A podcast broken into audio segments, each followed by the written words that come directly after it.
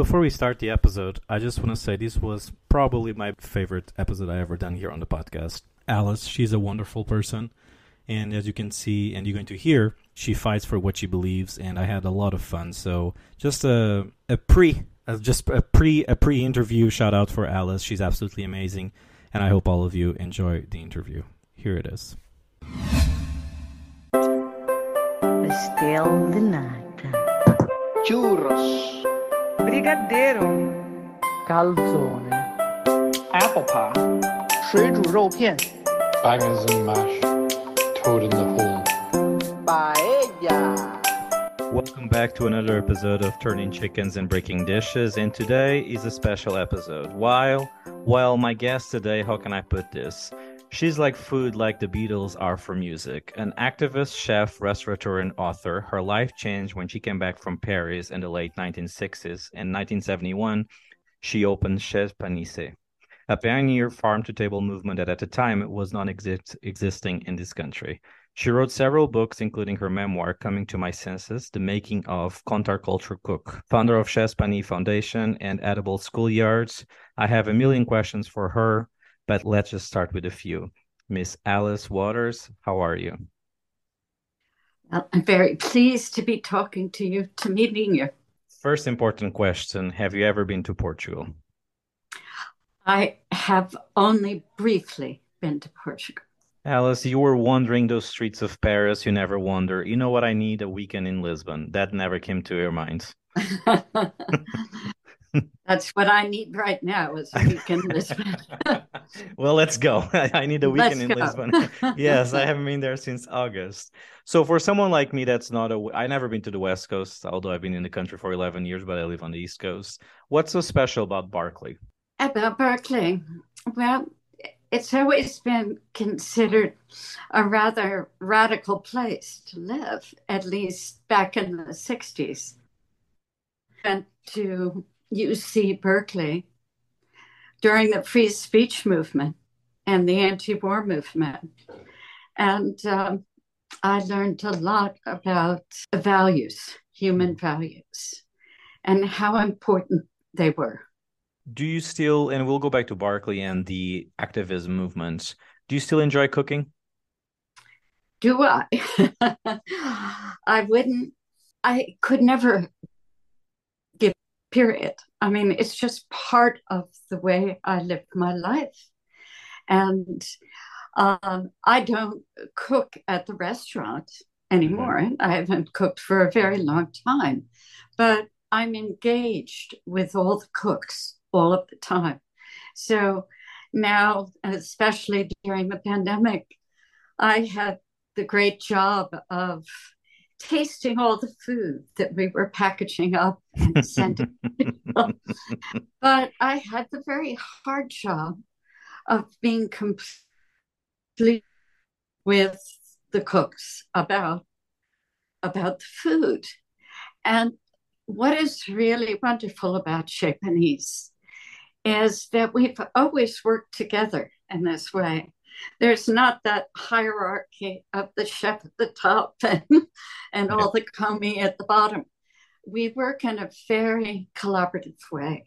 And so they, believe it or not, really appreciate my comments always. And I really appreciate the conversation that that that we learn something from each other.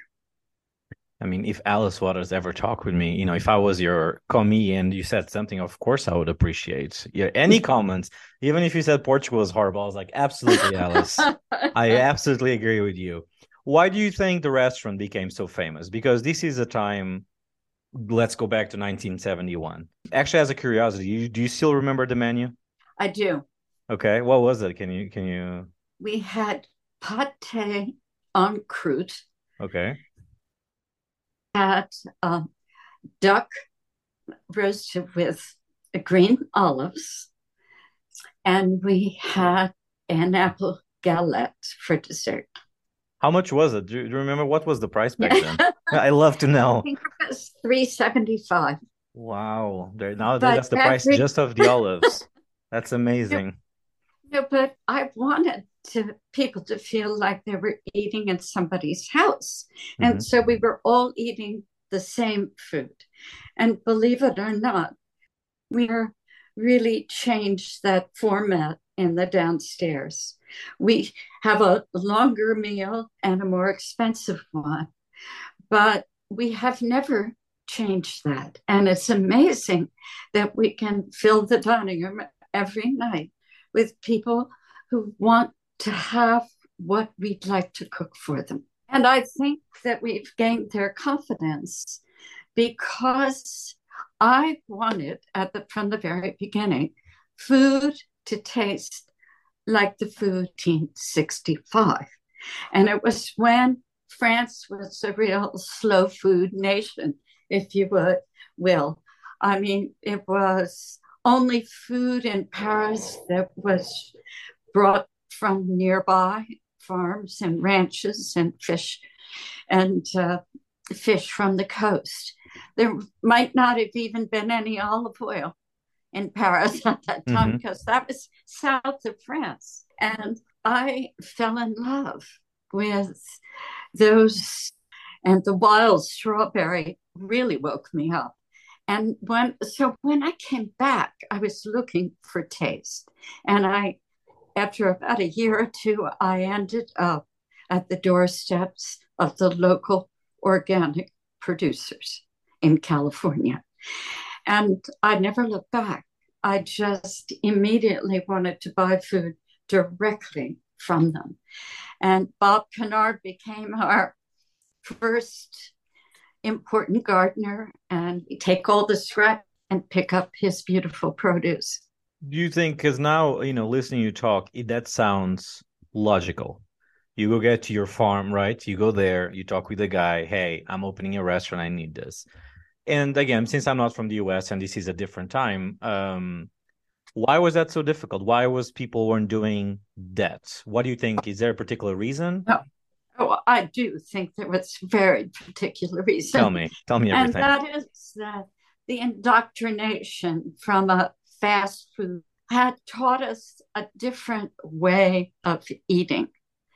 And it wanted us to buy food that was fast, quick, and easy. And we didn't have deep roots in farming in this country.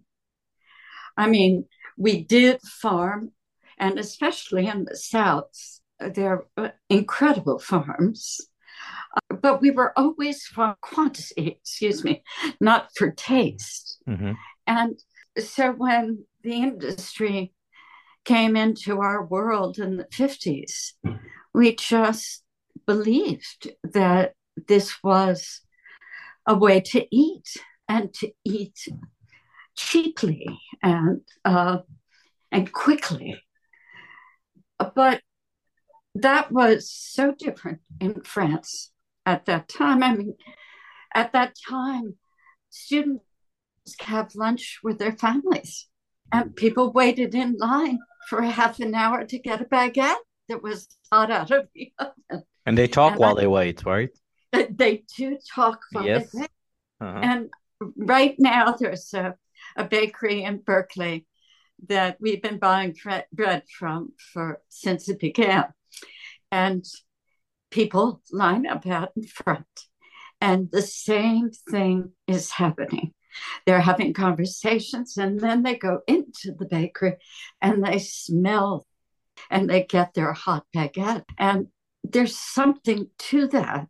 It's like a, a sensual experience that you're seeing and you're smelling, and then you get to taste it.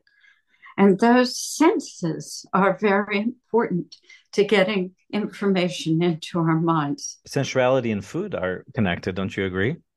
Hand to hand. It, uh, absolutely. Yeah. It should appeal to all of our senses. It should look, should taste delicious.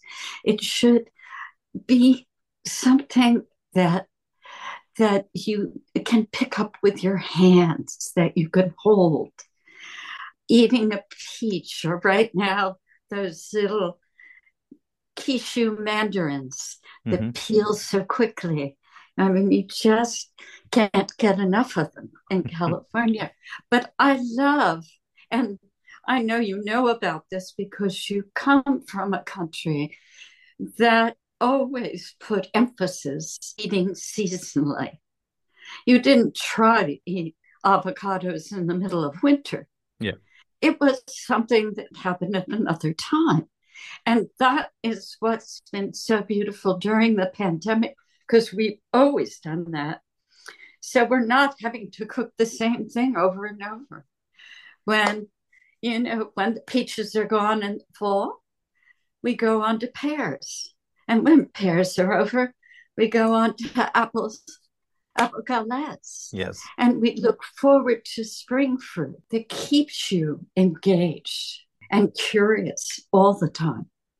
One of the most fun memories I have growing up, I used to walk to school. This back in the days that you let school, kids just kids just go to school. Uh, first, second grade, just walking by myself to school, and you have in Portugal, in the south of Portugal, you would have like orange trees and tangerine trees like in the middle of the road. So it was the most amazing free breakfast. You just go to school and grab a grab an orange, and almost in that way you can feel the seasons, right? Because that same tree will not produce that fruit six months later. That experience of walking every day really changed my life. I get up in the morning every day and first thing go out. You see what the whole cycle of life. And you fall, I think, completely in love with nature Yeah, when you get close like that. That's true. Do you think I was talking with someone actually that you know a few weeks ago, Dan Barber, the chef from Blue Hill. He was here. He said, and I'm going to ask you the question: If do you think the farm to table sounds good nowadays to say, and if you think restaurants oversell the idea? I don't, if you're doing it the right way, you can't oversell. But I think of it differently. I think of it more in the context of, I think of it as like community supported agriculture, that you make a commitment to the farmer to buy all of the food and at the real cost. I'm not asking for a wholesale price. I want to give out of my needs to pay the farm workers. I want a relationship with people I buy food from. And so I and I also love to put the real names of the food on the menu. And when you're talking about a Tokyo turnip, for instance, it's something new for people. And if they taste it and they remember that name. And I think it, it is endless that you can sort of edibly educate the people who come and eat at your restaurant. And it's not really possible for people to do that if they are not really truly connecting with the farmer and supporting the farmer and learning from the farmer. So I I know there are, you know, lots of words thrown around. Mhm. and certainly farm to table is one of them. But the real connection needs to be made and the support of the people who are taking care of the land for our future, that are pulling the people that care about the nutrition of the food and are addressing climate with regenerative organic food. Mhm. And how important could more important could that be right now? I think the pandemic that helped, which everything there's two sides of it. Obviously, the pandemic was horrible for our industry, it was, but I think gave an awareness to people or to a lot of people that they didn't have it before. People, the whole start moving movement to go buy more local, right? Go down the corner, go start buying, and I don't think people were that aware, or if they were, mm, it was just a little different. People talked more, people shared more on the social media, and that kind of helped small businesses a lot as well like you said, just buy directly from you know the farmer. And I think actually the pandemic helped a little bit in that awareness. Hopefully, it did. Also exposed the big industrial farmers that would rather have their animals die than give them to people to eat. You know, that aren't weren't caring about the people working in the factories. And that's shocking to me. And we saw the disaster of food being imported around the world in the Suez Canal. And what are all those animals doing on board a ship? And, and to think that it was just 60, 70 years ago that we purchased only coffee, tea, and we always ate local food. And in this country, I lived in New Jersey, so I lived on the East Coast, and we didn't have anything. I mean, corn and tomatoes were summer food. Mm-hmm. We ate differently in the winter.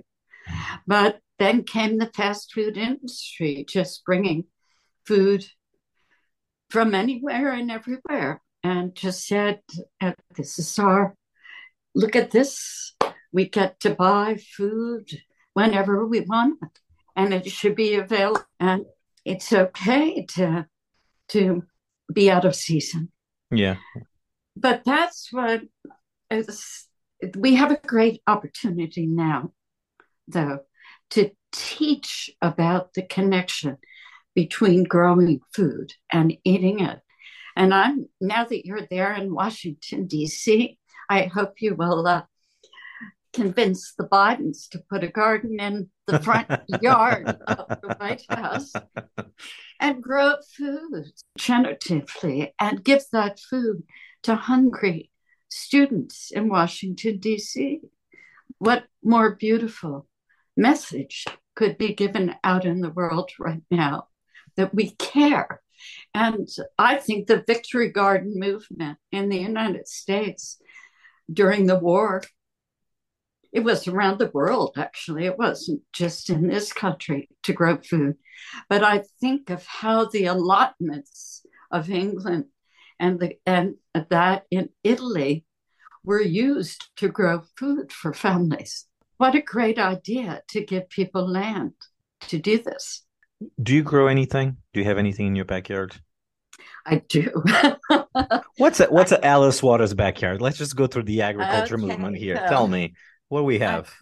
Out at my beautiful redwood tree, which has its own microclimate. mm-hmm. And so I have to be careful about what's planted nearby. But I have lots of salad and I have lots of herbs. I have a huge ro- rosemary bush. I have citrus. I have uh, a quince tree. Okay. I have a persimmon tree. I have a bay tree and I have an apple tree. Well, that's that's a feast. Uh, that that is. That's a feast. no, okay. I just don't want to be. I have some sage which doesn't grow as well, and I have some fantastic raspberries that uh, I would love to have a lot more. But it's my my garden is small, but I just know that I can always count on it for certain things. And during the pandemic, I planted my front yard. I took up all the flowers and I put in a victory garden sign and I planted garlic and lots of things. I planted it in that little strip of land between the street and the sidewalk. Mm-hmm. And that that's where the garlic is. And people would write me little notes and say, "How do you keep the the animals away? How do you keep the deer out?" yeah, yeah. And I said, "I just plant things that I don't think the deer like." like That's, garlic. Yeah. That should be a that should be a movement. Why plant a flower when when you can have a garlic? There you go. That's a slogan. That's a movement. I love it. I you absolutely all have to eat. I know. It's actually just just a little side note. It's interesting how you connect with food. You in general as a human. I was in Finland in this past summer, and my friend lives right next. He lives, he lives in the middle of nowhere, and he lives right next to a dense, dense Finnish forest, kind of like a Viking. And that was one mm. of the biggest joys just going to the forest and we got I don't know pounds and pounds of blueberry, and we made ah. blueberry pie later. and chanterelle mushrooms, which is got to be a little more careful. but but but it's and I remember him talking about it. It was it was just wonderful. You just walk it was bags and bags, and it's really good because then he just freezes all the blueberries for the whole year, and then you make smoothies and you make jams and you make whatever you want. I think it's delicious. What, when, how, when, and why, or why, or all of those three together you shift from being a, restaur- a restaurateur to an activist, or the activist was always there? Because I, I read before that started very, very early, actually. It wasn't just a, a newer thing.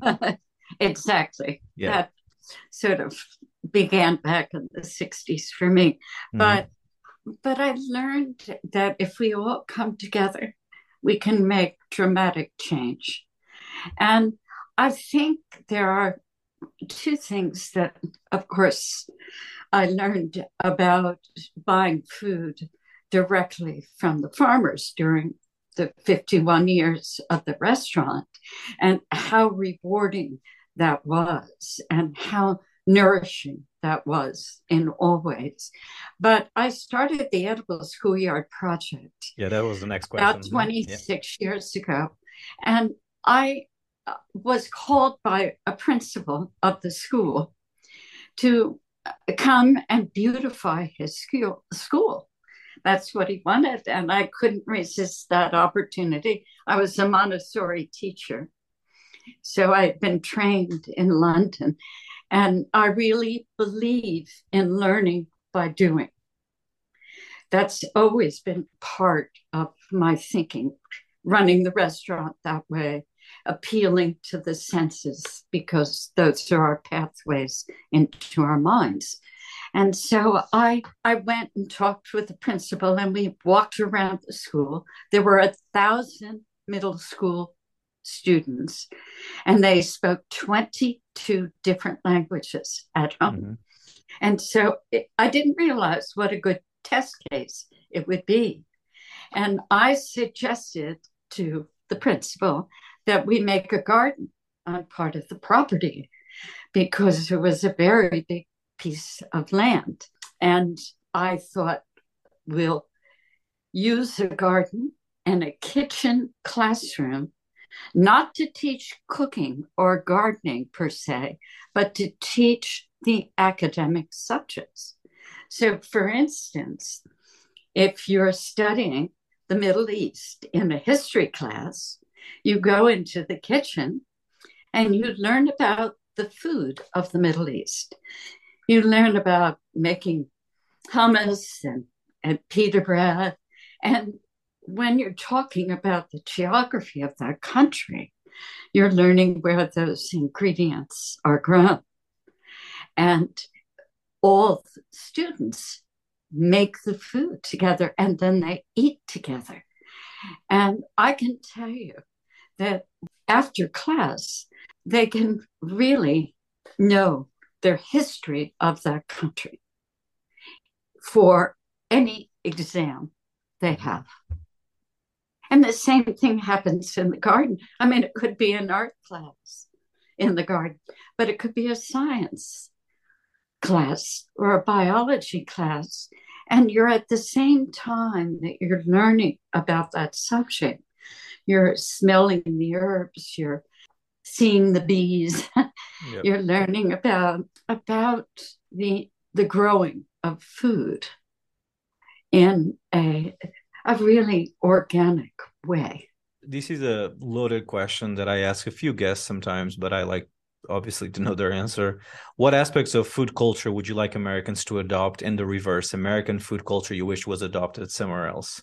Ooh, that's a hard question. Well, that's- well, I'm really focused on on the uh, the ingredients from the south of this country, and my very good friend Edna Lewis has written many books that focus really on what she could grow in her garden.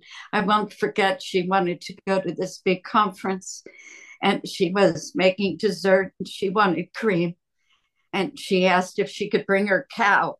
and I, that said everything Yeah. about what I, I'm thinking.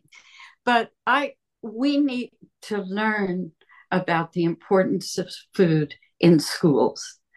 And that is completely my mission right Mhm. now is to really change the way that we purchase food for schools and how children eat that food together. Because it is vital to our health and to the health of the planet that we purchase local food in this country Mm-hmm. wherever we're living i mean yes we have to have greenhouses in maine but people like eliot coleman he grows for the schools all winter long and then he closes during the summer Yeah. because there's lots of food grown in maine in the summer but we have done this before and we can do it again with great knowledge from around the world. And I forgot to say that the Edible Schoolyard Mhm. Network, believe it or not, is 6,200 schools around the world. Now, I don't know what they're doing. Yeah. I'd like to go visit all 6,200 hmm but I know they believe in stewardship of the land, believe in building community, care about nourishment and equity, and that they're doing something like we're doing at Martin Luther King School in Berkeley. But it's about teaching human values. That happens when you cook and eat together. And uh, we have lost that and I think our democracy along with it. And I believe that bringing real food into the schools, and it's not going to be more expensive if you leave out the middleman and you reconnect with the people who live nearby, and you can really stimulate an economy of every state if the public school system supported the farmers and the ranchers and all the people taking care of the land. I mean, it just seems so obvious. yeah and it's it's interesting to see how passionate you are about this. I remember when i when i used to work at the portuguese embassy. Now i'm at the european union embassy. But when i was at the portuguese embassy the ambassador had his kids here kids they were 16 years old. And i remember the daughter coming in one i think it was the first week of school and she came in like screaming at three o'clock. And i said what's wrong? And she was kind of joking but not joking. And she said this is what's wrong with this country. I at 11 a.m i had to eat frozen meatballs. How is this a meal for anyone? But it was interesting because you know back home and now i see that you know i'm 35 now now i can start saying back in my days i remember that we used to complain but every day there was and obviously we're a coastal country things are a little smaller but still you would have fish you have meat you have veg you'll have soup you know soup is an essential uh, every household poor rich doesn't matter you always have soup. Even if that means you put turnips potatoes onions in a in a pot you boil it and you blitz it you got your soup and it's interesting how just a culture thing like you mentioned right? And i remember she was she was enraged by it. This was 10 years ago. And she was like this is horrible. And you know yeah it was interesting her talking about that. And hear you talk i remember that that example. Well, it's really been an intentional indoctrination of the fast food industry to uh, to get to children and to get them addicted to that hamburger and french fries and sweet sweets of every kind. And we have to bring it back the real food in, a- and the public school system is the only way we can reach every child. And it's why i'm really focused in california on the university of california because they could make a path for k through 12 and i think it should be part of a whole big picture of understanding what we're teaching in schools. Because the schools have been industrialized like the farms, and it's kind of one size fits all. And the kids are so hungry for that connection. And I feel absolutely convinced because when I go to the school, I feel that excitement and of the empowerment of knowing how to feed yourself. And some kids like a lot of spices, and they can go over and get the spices and put them in their dish. So it's a, it's a beautiful experiment, Mhm. but it needs to be universal. Moving to our rapid fire question, but before that, Yeah. allow me, Alice, just to Yes. what I one of the- one of the things I think it's beautiful about you because I think when we get to a certain age, not that I mean you are a wonderful, you know, you have your one wonderful age, but when you've done so much, there it's interesting because a lot of times we can just have this attitude of like, you know what, I had my career, you know, let me just enjoy mm-hmm. my garden, right? Let me just enjoy. But here you talk like if you had still, you know, you have the energy of a 20 year old activist. Let's go. I want to change this. I think that's very inspiring, and that that's why it resonates. You are one of the biggest voice, and why people love you so much. And I, this is just a comment. It's just I think it's wonderful to see someone that's done so much, but she's not quite. You still have the hunger for more, and that's something very beautiful to see. So that's my comment before the rapid fire questions. um, what was your first memory of taste? I think it was eating a strawberry in Mm. my parents' victory garden Yeah. back in about 1948. What is the most underrated ingredient for you? Oh, that's a very serious question. After everything Uh, we talked, yes, this is a serious one. I think, you know, in some ways, garlic. Mhm. Oh, then we go back to the garlic. I think garlic, uh, I love the Chinese proverb garlic is as good as 10 mothers.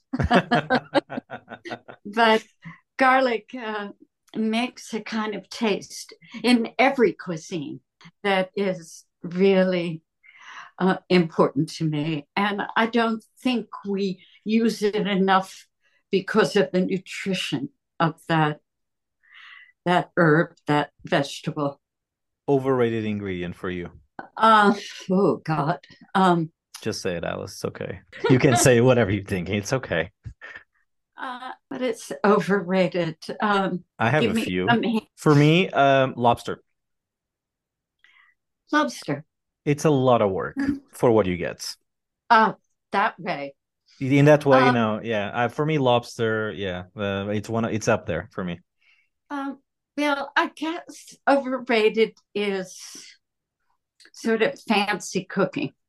The cooking requires a kind of skills that most people don't have hmm and think they should have. The idea that that fancy food or cooking is out of reach. This might be a little tricky, but a strange food combination that you do, Alice, this can be good.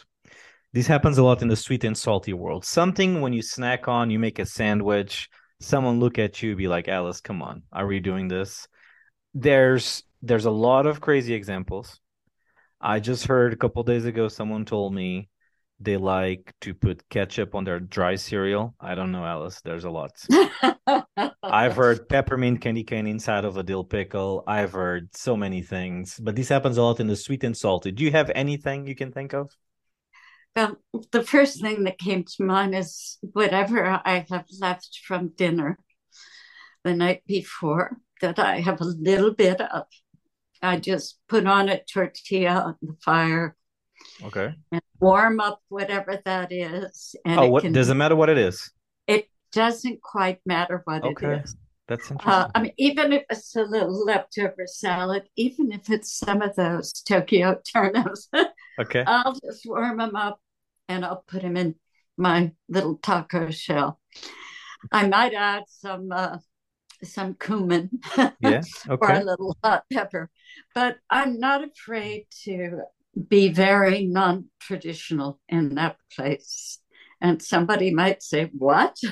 but I kind of love using everything, and I love I love to make a meal in two minutes, three Yeah. minutes Yeah. whatever it takes. And it's always a great little breakfast. Best midnight snack for you. I don't stay up till midnight. Best 7 p.m. snack for you, Alice.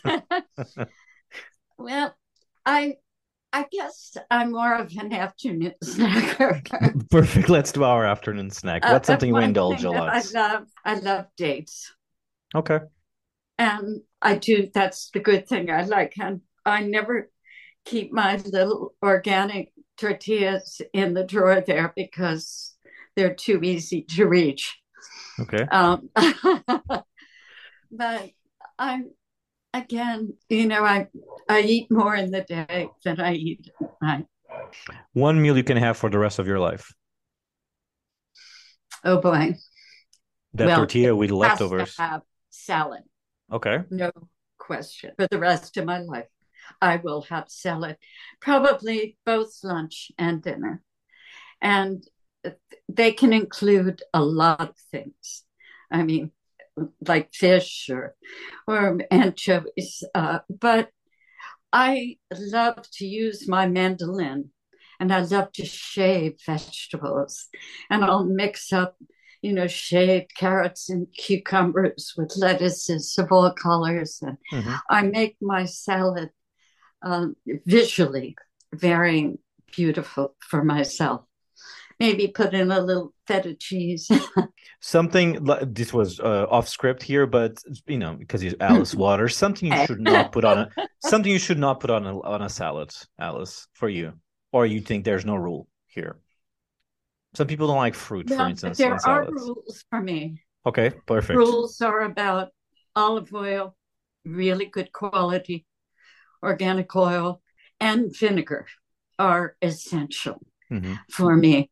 Um, I I don't I can always taste that. That makes the salad um, come together. And then uh, I sometimes put a little mustard, garlic. I usually put in the base of my vinaigrette, but I don't like too much fruit in a salad. I'm more I'm more of a savory.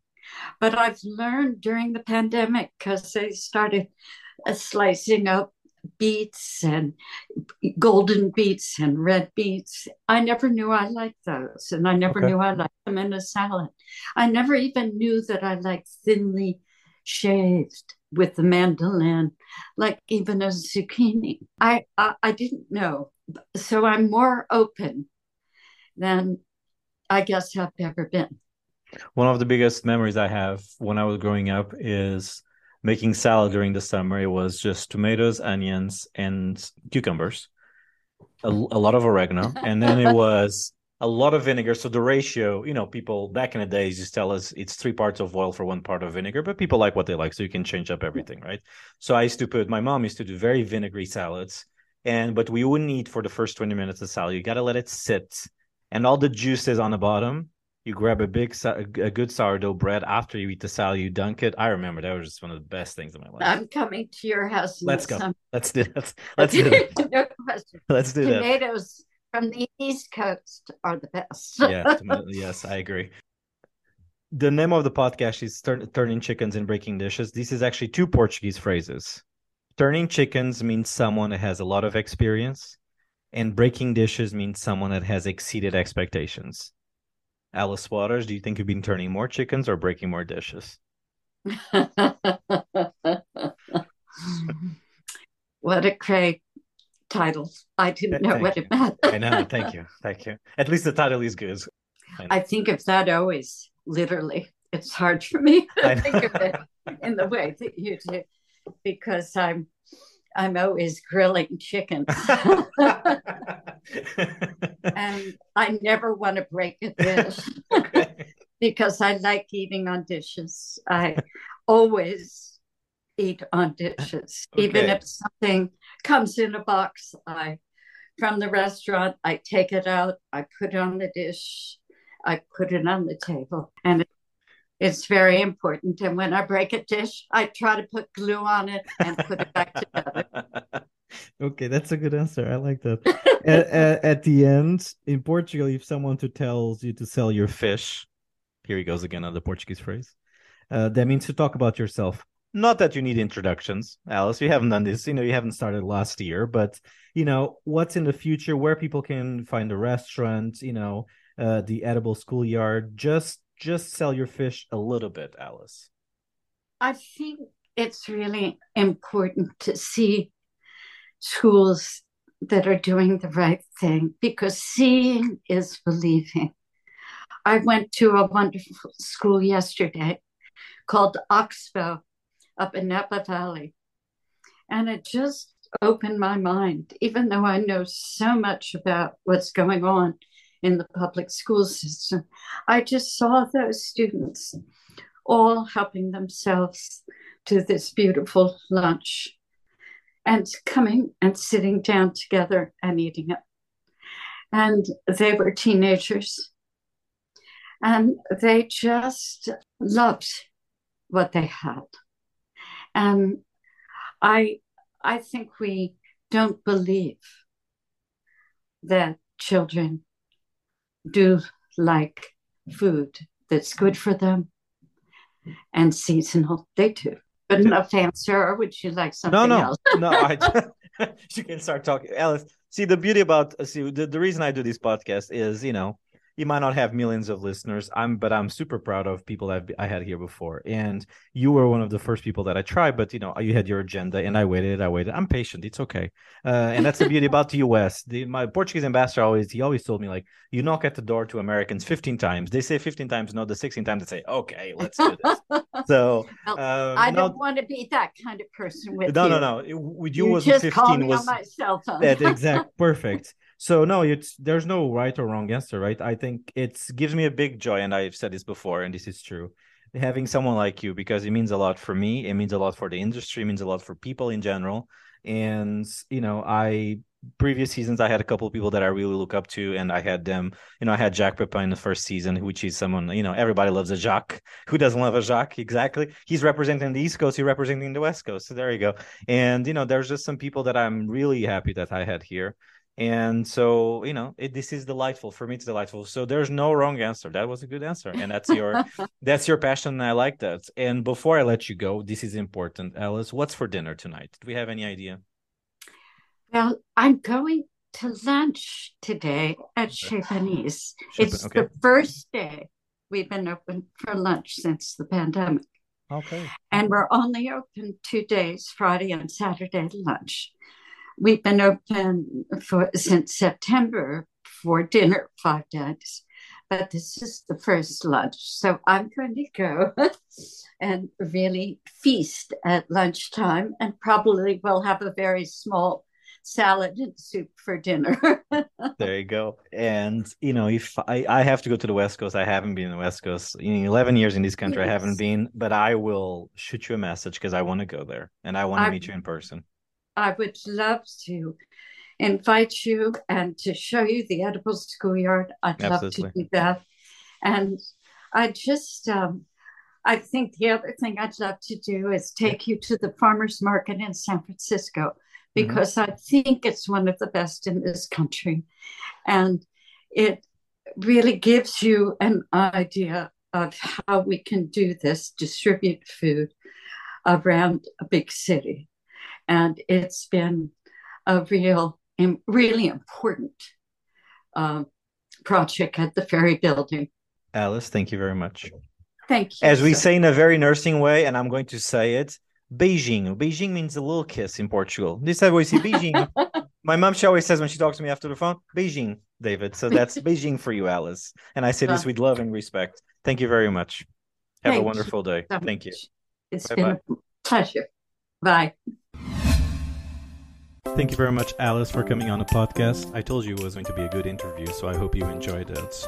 If you want to follow me on Instagram, you can find me at David G Martins Chef. That's D A V I D E G M A R T I N S Chef. If you have any questions for me, you can ask me there, or you can also send an email to info at davidgmartins.com.